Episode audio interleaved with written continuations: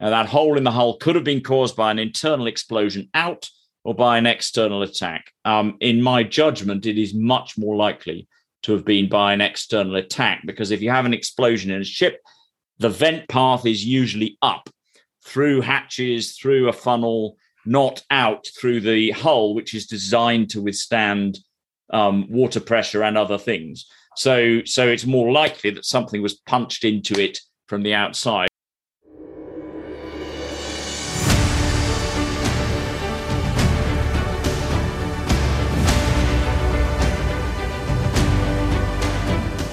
Hi, everyone, and welcome to another edition of Backstory. I'm Dana Lewis. On this edition, the aftershocks of war in Ukraine will be felt worldwide, talking about food shortages and fertilizer. War means no spring planting in a country that supplies 40% of the world food program's wheat. Later, I'll talk to David McNair at the One campaign. But first, the historic sinking of the Russian warship the Moskva. It was the flagship of the Black Sea Fleet until it went to the bottom of the sea on April the 14th. If Ukraine's assertion that the ship was sunk in a missile strike is true, Moskva is the largest warship to be sunk in action since World War II. What really happened? How many sailors died on board? Russia has never come clean. But we speak to one of the foremost naval authorities in Britain who leads us through the circumstantial evidence and his verdict that a missile attack is likely. We'll also post this interview with retired Rear Admiral John Gower on YouTube, so if you wish, you can see it in video form, including some of the pictures of the Moskva that John refers to.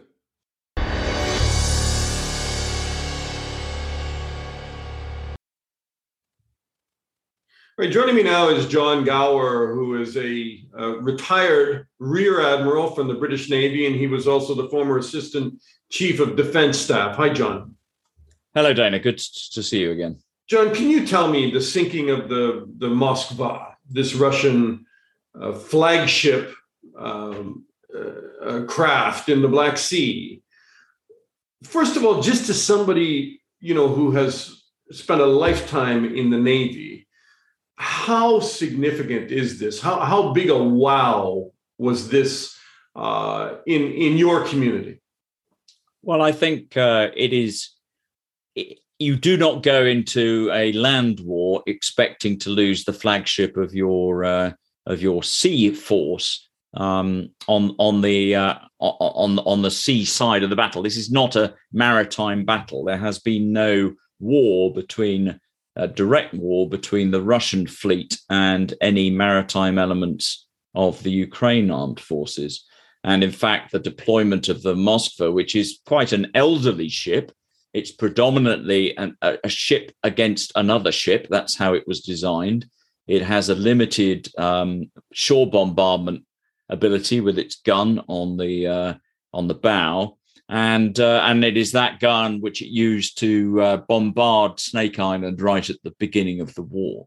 I think that the uh, that the Russians did not expect in any way that their maritime forces would be engaged, and yet we have seen on at least three occasions um, probable engagements and sinkings or damaging of ships, and the most latest of these is the probable sinking by Ukrainian action of the Moskva.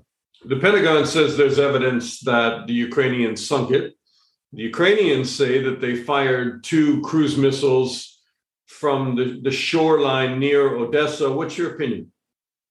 Well, I must say first that I don't, as a retired naval officer, I have no access to any inside scoop or intelligence here. I speak here merely from my experience and uh, and I can bring up, if you like, some pictures that I've prepared, which might help uh, those listening um, to, uh, to, to understand what it is that I'm that I'm sure. saying. Let's have a look at them. Okay, so so this is uh, Moskva. She's a big, impressive ship, but as I say, she she was a new ship when I was quite a young officer, um, so she's been around a bit. Um, we only have the images. So this clearly is an image um, taken some time ago. Uh, we only have the accounts uh, that the Russians have given, which is that she suffered an internal explosion uh, and fire uh, or fire and then explosion and then loss of the ship. And the Ukrainian version, which, as you say, is backed up by um, United States intelligence, uh, that there was a cruise missile attack from a shore based um, anti ship cruise missile battery um, near Odessa. And some reports that a drone was also used, probably as part of the targeting, but also perhaps as part of the distraction of this ship, whose primary role is not anti air. And so it is primarily an anti surface uh, ship ship, um, and it will not have a very significant anti air capability. Does, that, does any of that make sense to you that they may have used a drone or two or three to distract this ship? Well, I think that a distraction wouldn't have been the primary objective. It might have ha- might have occurred that way. Um, they certainly would have wanted to give the missile battery an accurate position of the uh, of the target ship because these cruise missiles, the uh, the Neptune is a is a derivative of the Russian, um, uh, again quite old but very capable um, kayak missile, the KH thirty five, and uh, and that is a missile that can launch against a position at the in in the in in the sea mm-hmm. without any radar on, so it's very difficult to detect. And then when it gets close to the target, it, it illuminates its radar and then homes in on the target. And if you can present a uh, a position by using drones or any other um, intelligence capability, then you end up by uh, by making it a more stealthy approach um, by the by the missile, if indeed that is what happened. Um, so this is what she looks side on, and I bring this merely to show the sort of bit that's above the waterline in grey and the bit that's below the waterline in red, which is significant um, when we look at the photographs that have become available, having been taken from what appears to be um, the Russian ships which went to her aid, and perhaps the ships which took her under tow after the damage, whether by missile, probable, or by um, internal explosion, possible. Um, and uh, and and I'll come to one of those because this this is where we can now start to look at, at, at perhaps what happened. Um, so these are the primary two photographs that have been made public. And the first thing I want to draw people's attention to is she has a lot of water inside her at the moment. Um, if you remember the previous photograph, she was standing very proud um, of the of the sea. In fact, some of the underwater, the boot topping, the brown bit was was visible. And so, what she's lost is what in naval term is called freeboard, that bit of the ship that is below above the waterline, uh, the bit the bit that keeps her afloat, the air in the ship that keeps her afloat. And just for perspective, the waterline is nearly up to the break in the hull where the hull slightly bends. Uh, admittedly, she is heeling over towards the photographer. But if that was, you look at the previous photograph, that would be a, a rising of the water where I've marked it in blue from mm-hmm. what you can just see around where the white line is, almost up to the uh, almost up to the um the, top, the, the, top the upper deck numbers. level. So as a, that is a significant yeah. amount of water in in the ship. Now that amount of water is very unlikely to have come simply from firefighting within the ship. Some of it might have done, but the majority of that water has come in through a hole in the hull. Now, that hole in the hull could have been caused by an internal explosion out or by an external attack. Um, in my judgment, it is much more likely to have been by an external attack because if you have an explosion in a ship, the vent path is usually up through hatches, through a funnel, not out through the hull, which is designed to withstand um, water pressure and other things.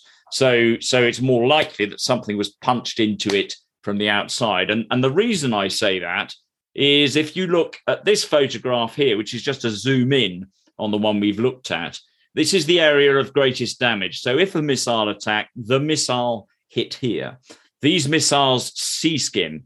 In their terminal phase, they go down to about three meters, about 10 feet off the water, and they hit generally on the side of the ship.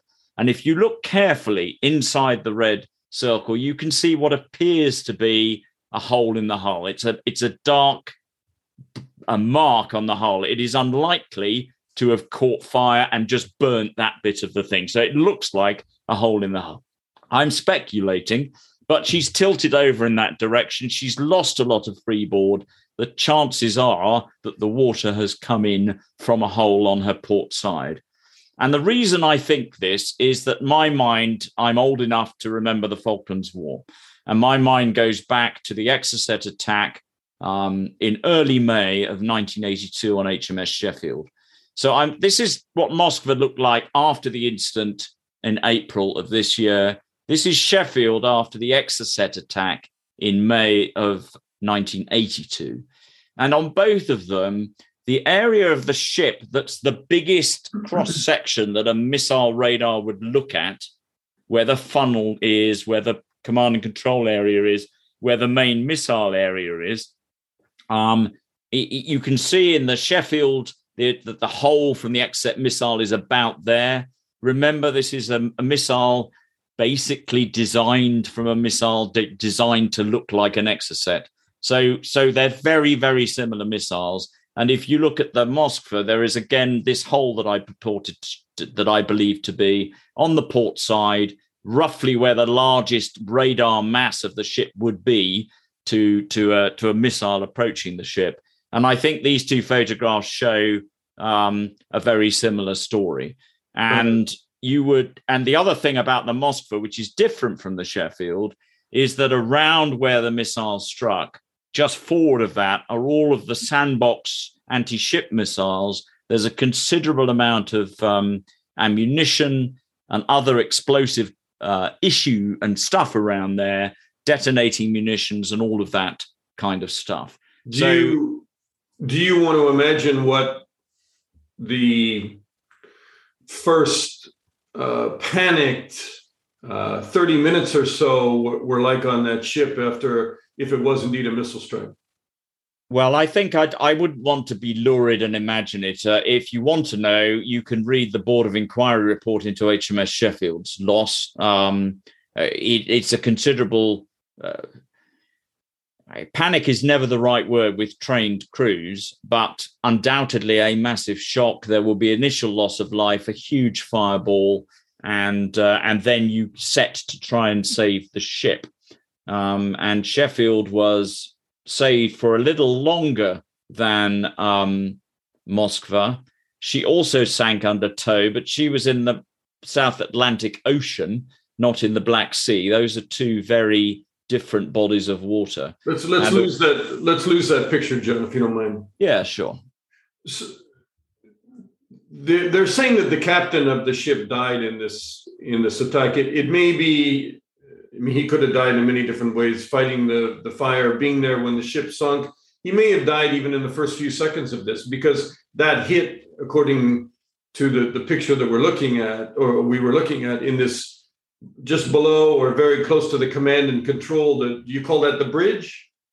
Well, the bridge is where you look out and drive the ship from. Uh, that, that in most modern warships, and I'm sure uh, Moskva is the same, there is an operations room, which is usually down below the bridge, it's usually forward simply because it needs to be close to where the captain's cabin is, where the bridge is, um, simply for the positioning of the key officers. You you don't put the command and control center right aft because of the time taken to get there. So much like Sheffield, the operations room in Sheffield was very much where it hit. Um, if that was the case, and in the in most modern navies, when there is a battle underway, the captain is actually in the operations room, not on the bridge. Um, a more junior officer simply steers the ship where the operations room wants it to go. Um, so um, again, it's speculation. If he was in the ops room and that's where the missile hit, that may well be uh, where he died. Um, un- you, unlikely for the captain to be actually fighting fires. That wouldn't be the primary role of the captain. His job in any circumstances to direct others uh, and maintain an overview. But but sadly, a number of the ship's company will have lost their lives um, in this. I say sadly simply as a mariner. Um, uh, they are, of course, um, part of the arm of the country that initiated this war. So the sadness is tinged hugely um, notable that some of them are, are conscripts, according to the Soldiers' Mothers Committee, who said that they shouldn't have been involved in direct action Uh, but but anyway, that's that's another issue. There, were more than 500 sailors on there, and the Russians have not come clean on how many died. But in the awards ceremony, um, where, where, they handed out medals to survivors, there was only about 100 in the photograph. Would you comment on that? I mean, the loss of life could be quite big. I mean, the entire ship sunk. The, the loss of life could be rather big. It, it's also, I saw a couple of photographs of that ceremony. There did not appear to be any wounded or injured um, individuals there, and um, and I suspect therefore that uh, the difference between casualties and loss of life is is is a different one. Um, I, I, suspect that, that uh, if Sheffield's experience and other ships in the Falklands that we have lost, and indeed USS Cole when she was attacked by uh, terrorists in uh, in in the Middle East, yeah, um, and, and a number of people a, a larger proportion of people tend to be injured either by fire or by explosion or by other other things. So, I, so I, you know, I wouldn't draw the conclusion if you only saw 100 and there were 500 on board that 400 were killed, because I think that would be unusual in a ship that didn't immediately sink and had time to bring um, and had time to bring uh, support vessels to her and clearly make an evacuation uh, it, it's clear from that photograph that while the, there is considerable damage um, in in the photograph I showed in a particular section of the ship, the remainder of the ship appears to be relatively undamaged. Uh, so, I mean, I think there will definitely be deaths on board, but but I I think to say it's in the hundreds, I think that would be unusual. You think it's safe to say that it would be in the hundreds? I'm no. I said if you said in the hundreds, I would find that unusual given that the ship was still afloat considerably long after the attack and that it appears to be relatively undamaged elsewhere in the ship. Um, again, this is all speculation. It is, John, and unfortunately, we've had to speculate because the Russians aren't want this to go away. But but it's obviously a great sense of of national pride and a huge black eye to the Russian Navy to lose that ship because I think in historical terms, whatever navy you're from, to lose your your flagship um, in a conflict uh, is is quite remarkable, is it not? I mean, this uh, you know I've covered the Kursk, which was the Russian uh, loss of a submarine. Um, but but I mean this this is quite recent and a very large loss to the Russian Navy.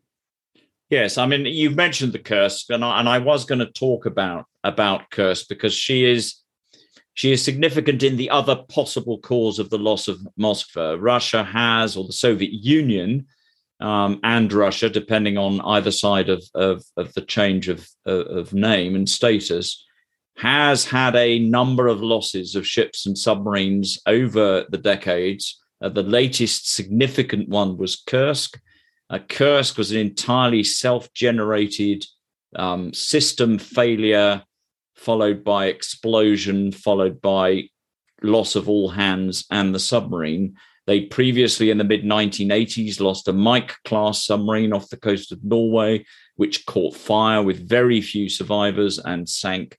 Um, so problems with their systems and the manpower mixed between professional and conscripts that man it have dogged the Russian and the Soviet Navy for decades. So that is why I, I can't exclude, I wouldn't exclude that this was, um, uh, this could have been uh, a, an internal accident of a very significant kind but I think the evidence in the photographs tends to lean far more. And as the US intelligence uh, um, backs up, perhaps there is other information that's not in the public domain. Um, but I think just an analysis of the photographs shows um, that my, my, my, if I had to choose, I would say this was as a result of an attack but we, we shouldn't rule out the Russian explanation because it's not as if it would be the first time they'd lost a major ship or submarine through accident. Look, I know you have a huge amount of expertise in, in chemical, biological, nuclear, and I just can't let you go without asking you do you think that this danger uh, of some of the threats from President Putin um, has eased somewhat? I mean, he hinted at a possible use of a nuclear tactical weapon, and there are great fears of, of them using chemical weapons as they did in Syria. Have do you have uh, reason to you know exhale and feel that you're you're we're, we're through a more dangerous uh, period now with the Russians, or do you think that that threat is still there, looming, and something we have to really take note of? I I don't exhale with any relief uh, at any stage of this war. Um, as I think I said to you in an earlier uh, interview when we discussed this, uh, the veiled threats, uh, very thinly veiled threats that the president made and some of his senior um, staff, military and political, made about which were couched in terms that made it absolutely clear um, that if there was intervention by a neighboring state or indeed by NATO, uh, that uh, nuclear weapons were definitely within the, the, the field of arms on the table. Um, on the one hand, you could say that that intervention has not occurred for a whole host of reasons, uh, mo- mostly because intervention uh, is it, the one thing you can say about any intervention is that the life of the average Ukrainian would become much more dangerous instantly, um, even more so than under the, the callous bombardment uh, of the Russians.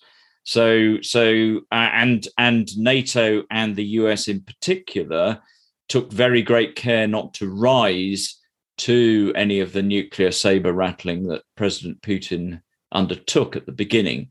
And I said in that interview with you that that him using a weapon as part of his war against Ukraine, a nuclear weapon, uh, is extremely unlikely.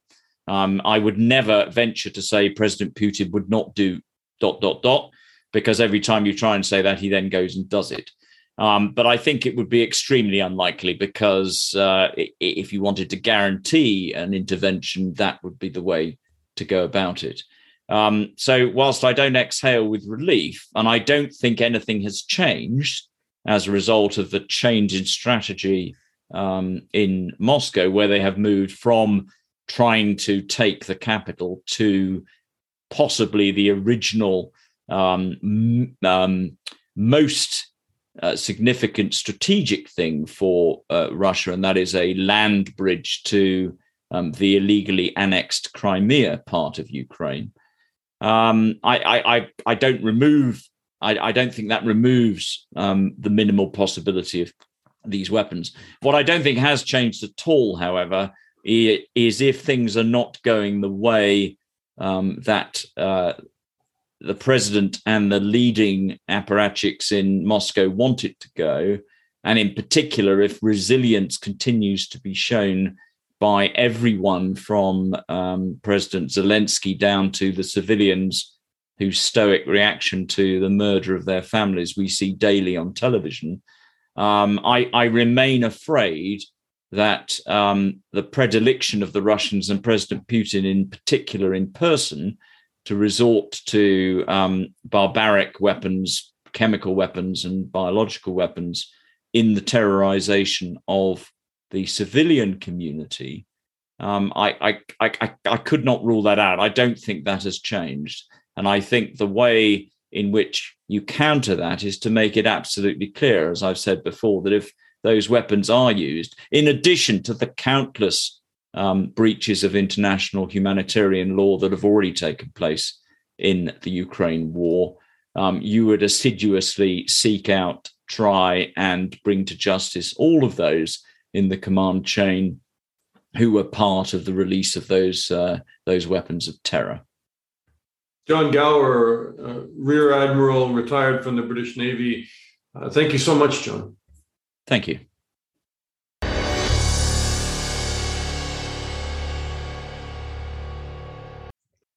All right, David McNair is a member of the European Council on Foreign Relations. He's the executive director of global policy for the One Campaign, and he is a non resident scholar at the Carnegie Endowment for International Peace. And David, as you know, Carnegie just had to unfortunately close their office in Moscow. Hmm. Yeah, it's, it's dark times that we're living through, for sure. So let's talk about the invasion of Ukraine in the sense that this is creating according to many experts now, the, one of the worst disruptions to the supply of wheat since the First World War. And as prices spike, the damage of this uh, shock will ripple right, right around the world, affecting corn, vegetable oil, fertilizers, many other agricultural products. Over to you. Thanks, Tina. Um, I mean, a lot what a lot of people don't realize is that Russia and Ukraine together are, in a sense, the breadbasket of, of the world. They supply together a third of the world's wheat, uh, a quarter of the world's barley. Um, Russia supplies 18% of the world's potash, which is a, a critical ingredient in uh, nitrate fertilizer. So we're it's almost like there's a kind of set of dominoes that are kind of you know falling, and each one is knocking another. Um, so because the immediate exports of of those you know key commodities uh, usually come uh, from ports in the Black Sea, those ports are now closed. So there's kind of spikes on international markets in the immediate term. Uh, in the kind of medium term, the, the planting of wheat is being disrupt, disrupted uh, because of the war, particularly in Ukraine and the kind of eastern part of the, of the country. Uh, and then the long term impacts for next year's harvest are that you know this kind of uh, lack of supply of, of fertilizer is is kind of sending you know the, the markets kind of haywire. Um, and the implications of this could be quite significant. I mean, the the World Food Programme's director David Beasley has said that this could you know, create a food security crisis, uh, you know, like nothing that we've seen since the Second World War. And um, the immediate countries that are likely to be affected are those that are highly dependent on those two regions for their staple goods. So Egypt. let's let's talk about that because there, according to the UN, there are 50 countries that depend on Russia and Ukraine for 30% more of their wheat supply 30% or more. And many developing countries in Northern Africa, uh, Asia, and the Near East are the most reliant. Which ones stand out to you that are going to be caught in this squeeze? Well, Egypt is the is the first one that everyone talks about. Seventy percent of Egypt's wheat comes from uh, Russia and, U- and Ukraine, um, and you know, from what I've heard, the country has reserves available until June. Uh, and after that, then you know there are, there are, there's a need for kind of identifying you know other supplies. Um, you know, bread is a staple in Egypt. You know, the, the government already subsidizes you know bread supply for for the population. Mm-hmm. Um, and Egypt's also in a lot of debt. Um, so there are discussions about if Egypt has to, you know, seek a program from the IMF. One of the conditions of that IMF program might be reforming the, the wheat subsidies. So you could see a situation like we had in 2009, 10, um, where you know high prices of and high high costs of living lead to instability, uh, like we saw with the Arab Spring, and that can then ripple right. out. In um, fact, Egypt that, the, that is one of the things that started the demonstrations against Hosni Mubarak in Egypt. Right, was the rising rising food prices, maybe even sugar. I think specifically about. Yeah, exactly. Uh, but it's not just Egypt. I mean, there are countries across uh, the Middle East. But even you know, looking down, um, and I've just got a graph in front of me, which I'll just kind of talk you through.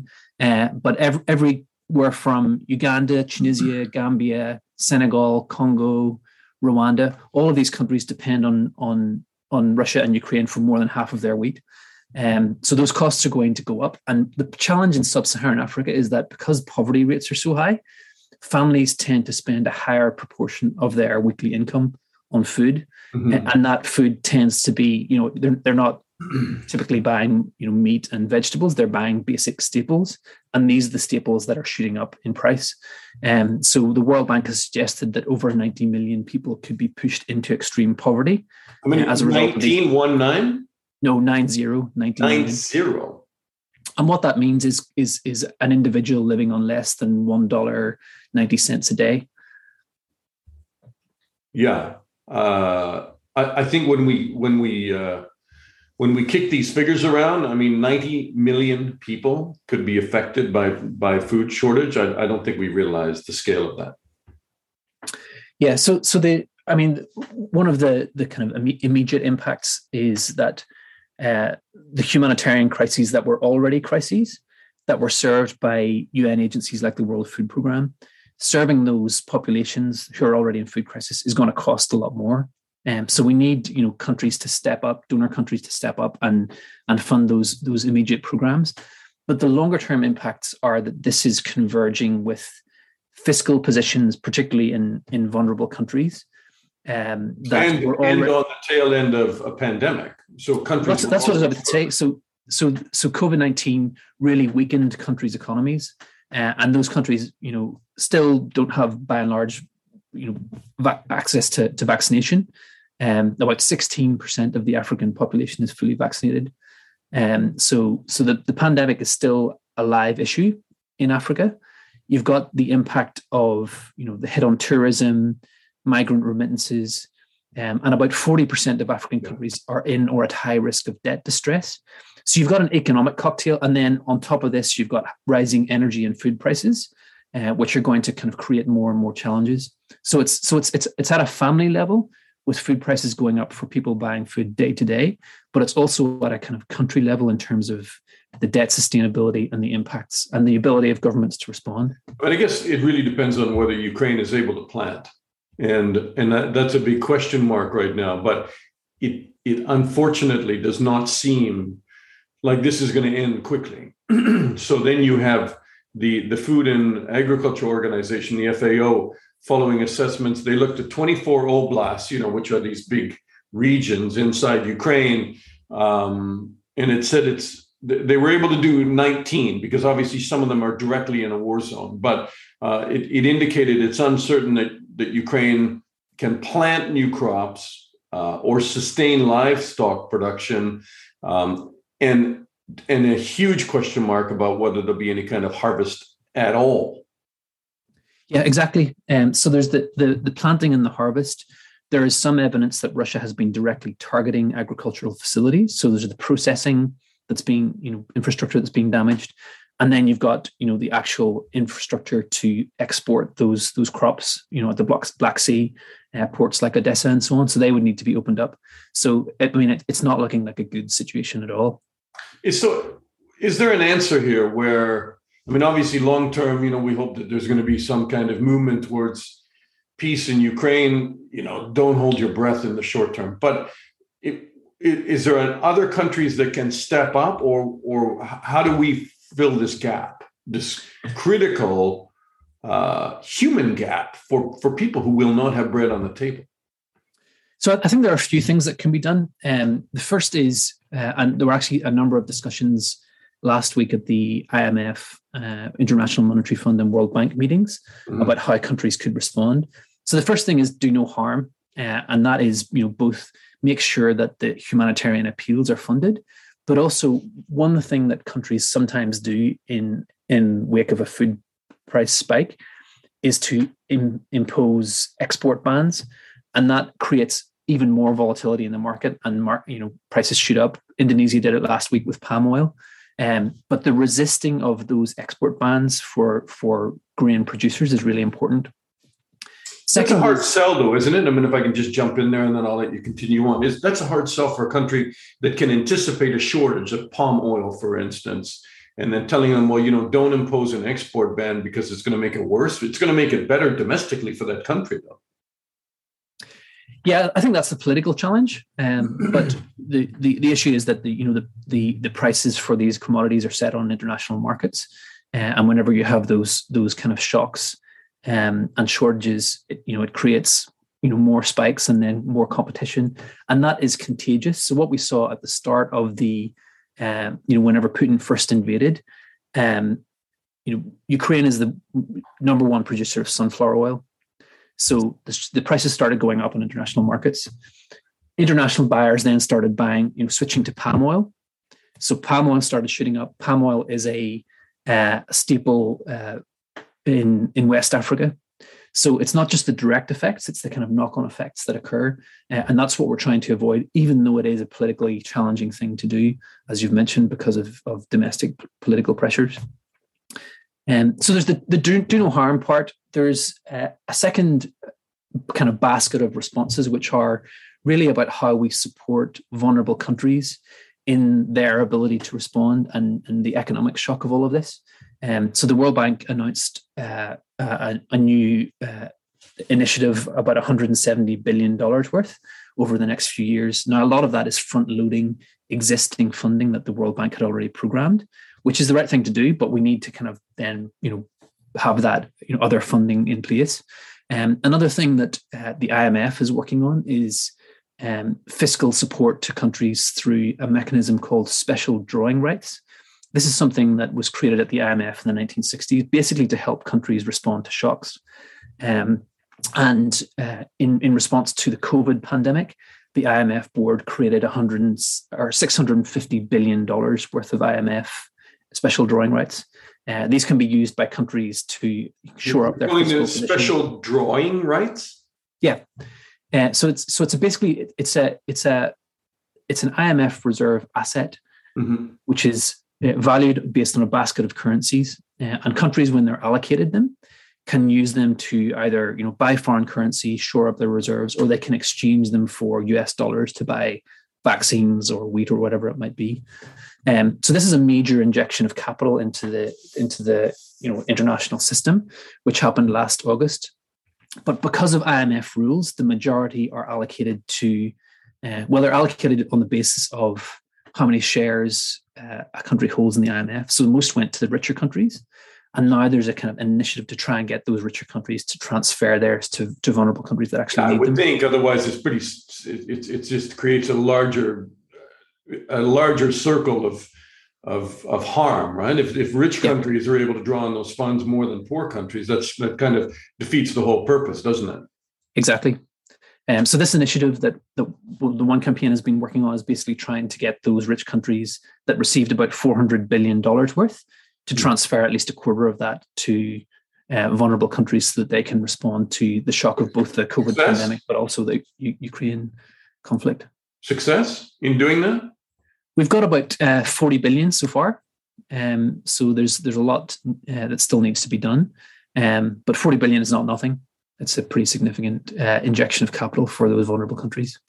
Let me ask you the final question, and that is I'm puzzled by um, African countries, which are bearing the brunt of of the the lack of food um, and and we'll have you know the, the the largest crisis in you know you're already talking about July right so I mean it, it will just it, you know get worse and and deepen as the year travels on here why do you think that African countries were some of the weakest uh, at the United Nations in terms of supporting resolutions against this war and against Russia so this is a really interesting development. There were three votes, two condemning Russia's actions and then one to exclude Russia from the Human Rights Council. And in each of those votes, half of the countries that abstained were African. Uh, and there are a number of theories behind that. One is just that you know African countries just don't want to get involved in other people's uh, you know, wars, you know, the non-alignment movement and so on. The second is that uh, African countries see a lot of hypocrisy from NATO. You know, the, I've heard references to to Libya and and so on. But the third, and this is really interesting to me, is that because of how African countries were, were treated by the West during the pandemic, they no longer see the West as a trusted partner.